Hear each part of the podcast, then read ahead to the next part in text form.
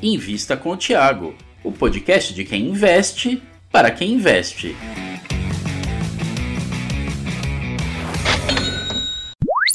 Hoje a gente vai falar de Itaúsa, o preço, a cotação das, das ações de Itaúsa caíram nos últimos dias, mas foi por um motivo bom e a gente vai explicar para vocês. Estou aqui com o João, tudo bom, João Daron? Tudo bem, Thiago? Do nosso time de análise. Bom, João, o que está acontecendo com a Itaúsa? Basicamente, a empresa ela fez uma bonificação, ela vai distribuir ações para os seus cotistas.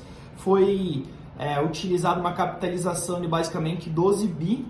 Tá? A companhia ela já foi aprovada isso em conselho, a data de corte era dia 10 de novembro, hoje, dia 16, devem ser distribuídas. Vão ser é, bonificadas quase 900 milhões de ações ao total. Grande parte ON, algumas PN, 300 milhões PN, o restante tudo em 300 milhões em ON, o restante tudo em PN. E aí, para quem é cotista, deve receber uma ação. Acionista. Acionista. Cotista isso. de fundo imobiliário. Cotista de fundo imobiliário. A gente está falando de fundo imobiliário, é, mas para quem é acionista da Itaúsa vai receber uma ação adicional para cada 10 que tenha em posição. Então eu tenho 100 ações da Itaúsa, né? Eu vou ganhar 10 a mais e o mercado já deu uma ajustada e está valendo um pouquinho menos do que antes, né? A ação estava mais ou menos ali na casa de 10 reais hoje está ali na casa de 9, né? O mercado está um pouco volátil, mas basicamente não, não, não, saiu do lugar o patrimônio do cotista, né? Caiu um pouquinho com o mercado como um todo, mas eu vejo muitas pessoas preocupadas, né? Porque acordam, João. Um dia acorda de manhã, pô, a ação da Itaúsa estava 10 ontem e hoje está 9, o que está acontecendo? Calma, não existe motivo de preocupação, porque você está ganhando ações a mais, certo? Exato. É, o que acontece, uma métrica que vocês têm que olhar bastante é o lucro por ação, né? É, e aí a quantidade de ações que vocês têm. Você está aumentando o número de ações que você tem e o lucro por ação está diminuindo um pouquinho porque acaba tendo uma certa diluição. É, mas no final do dia se mantém constante, querendo ou não, quando a gente considera esse aumento do número de ações que você vai ter com a diminuição do lucro por ação, não é nada assustador. É, assim, eu vou fazer uma analogia aqui bem simples, mas o que, que, é melhor, uma nota de 20 ou duas notas de 10? Hum, não muda muita coisa, né? Ah, uma nota de 10 eu consigo trocar mais fácil, consigo negociar melhor e tal, né? consigo comprar é, sem pedir troco e tal, um produto de 10 reais. Mas não existe criação de valor, não existe criação de riqueza e foi a mesma coisa que aconteceu aqui, certo, João? Exato. A Itaúsa ganha dinheiro como? Ganha dinheiro através da participação no Itaú, que faz crédito para as pessoas, vende seguro, é, tem cartão de crédito que você usa e tal. Duratex, Alpargatas, né? Alpargatas fabricante da Havaianas. É assim que se cria riqueza para o, para o acionista. Não é dividindo as ações em mais e menos. Por que, que as empresas fazem esse tipo de movimentação, João? Tem alguns certos benefícios fiscais e tributários para elas, tá? Então acaba que é muito mais uma estrutura da empresa do que para o próprio cotista. O cotista se beneficia um pouco, mas grande parte vem por conta de benefícios fiscais para a própria companhia.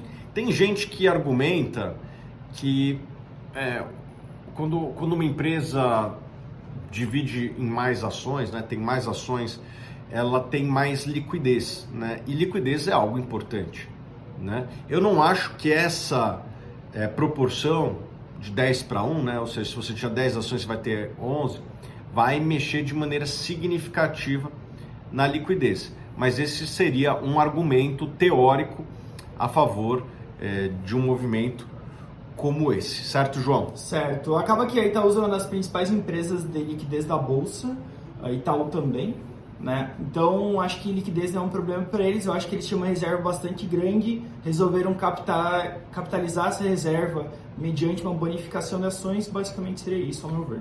E eu uso, falando um pouco da mudança do perfil da empresa, né? Já não tem tanto a ver com esse movimento que a gente está comentando, mas a empresa ela tem passado por um, um momento um pouco diferente nos últimos dois anos do que era na história anterior.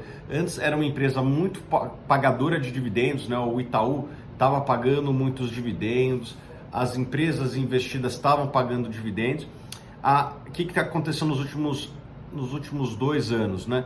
Tanto as empresas investidas da Itaúsa estão distribuindo menos porque elas estão investindo muito, né? O Itaú tem crescido a carteira de crédito, isso demanda capital, né? A Duratex tem feito investimentos relevantes, né? Em, em celulose solúvel, né? Isso aí é um capex enorme. A Alpargatas fez uma aquisição importante.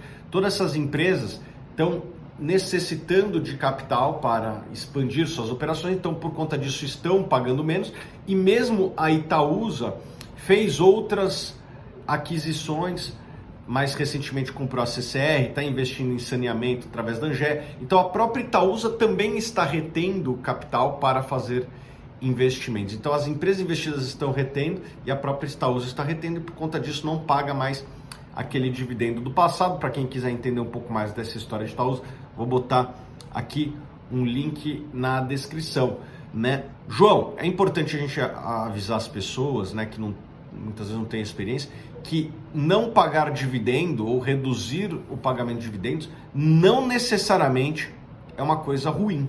Porque se a empresa retém lucros para fazer bons negócios, pode ser que seja melhor que ela não distribua. A Berkshire Hathaway faz exatamente isso.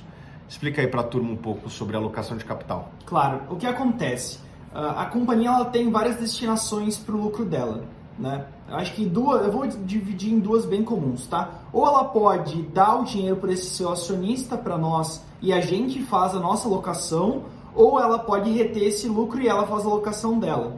Se ela entende que o retorno que ela vai ter nessa locação dela, seja com crescimento, por exemplo, que é o caso da Itaúsa, crescimento para novas áreas, é maior do que ter esse dinheiro na mão do próprio acionista, faz mais sentido ela reter esse lucro. Por exemplo, se ela tiver um ROIC, até eu trouxe aqui, o ROI dela no último trimestre foi de 20%.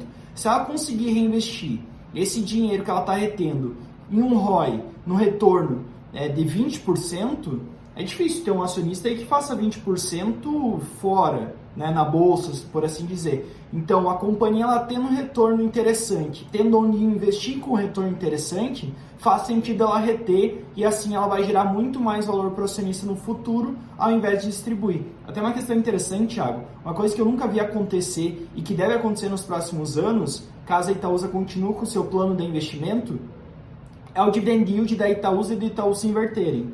Em geral, o yield da Itaúsa é maior do que do Itaú, por conta do desconto, né? Para 2024 eu já projeto que esse yield deve se inverter, do Itaú deve passar a Itaúsa por conta dessa retenção de lucro e investimentos. Mas em algum momento, provavelmente a empresa vai pagar dividendos maiores do que pagava lá atrás. Sim.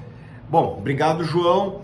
Lembrando que estamos em Black Friday aqui na Suno, né? É a chance de você renovar a sua assinatura ou se você não é assinante, se tornar assinante dessa casa que eu fundei, que o João participa aqui do time de análise. Né? Todas as nossas carteiras superaram as médias de mercado, né? ou seja, cliente da Suno ganha acima da média, né? então foi um bom negócio. E na Black Friday você tem uma chance de se tornar um assinante de condição ultra favorável, tá bom? Então não deixe para depois, aproveite a Black Friday da Suno, vou botar um link aqui na descrição também, tá bom? Forte abraço e a gente se vê nos próximos vídeos.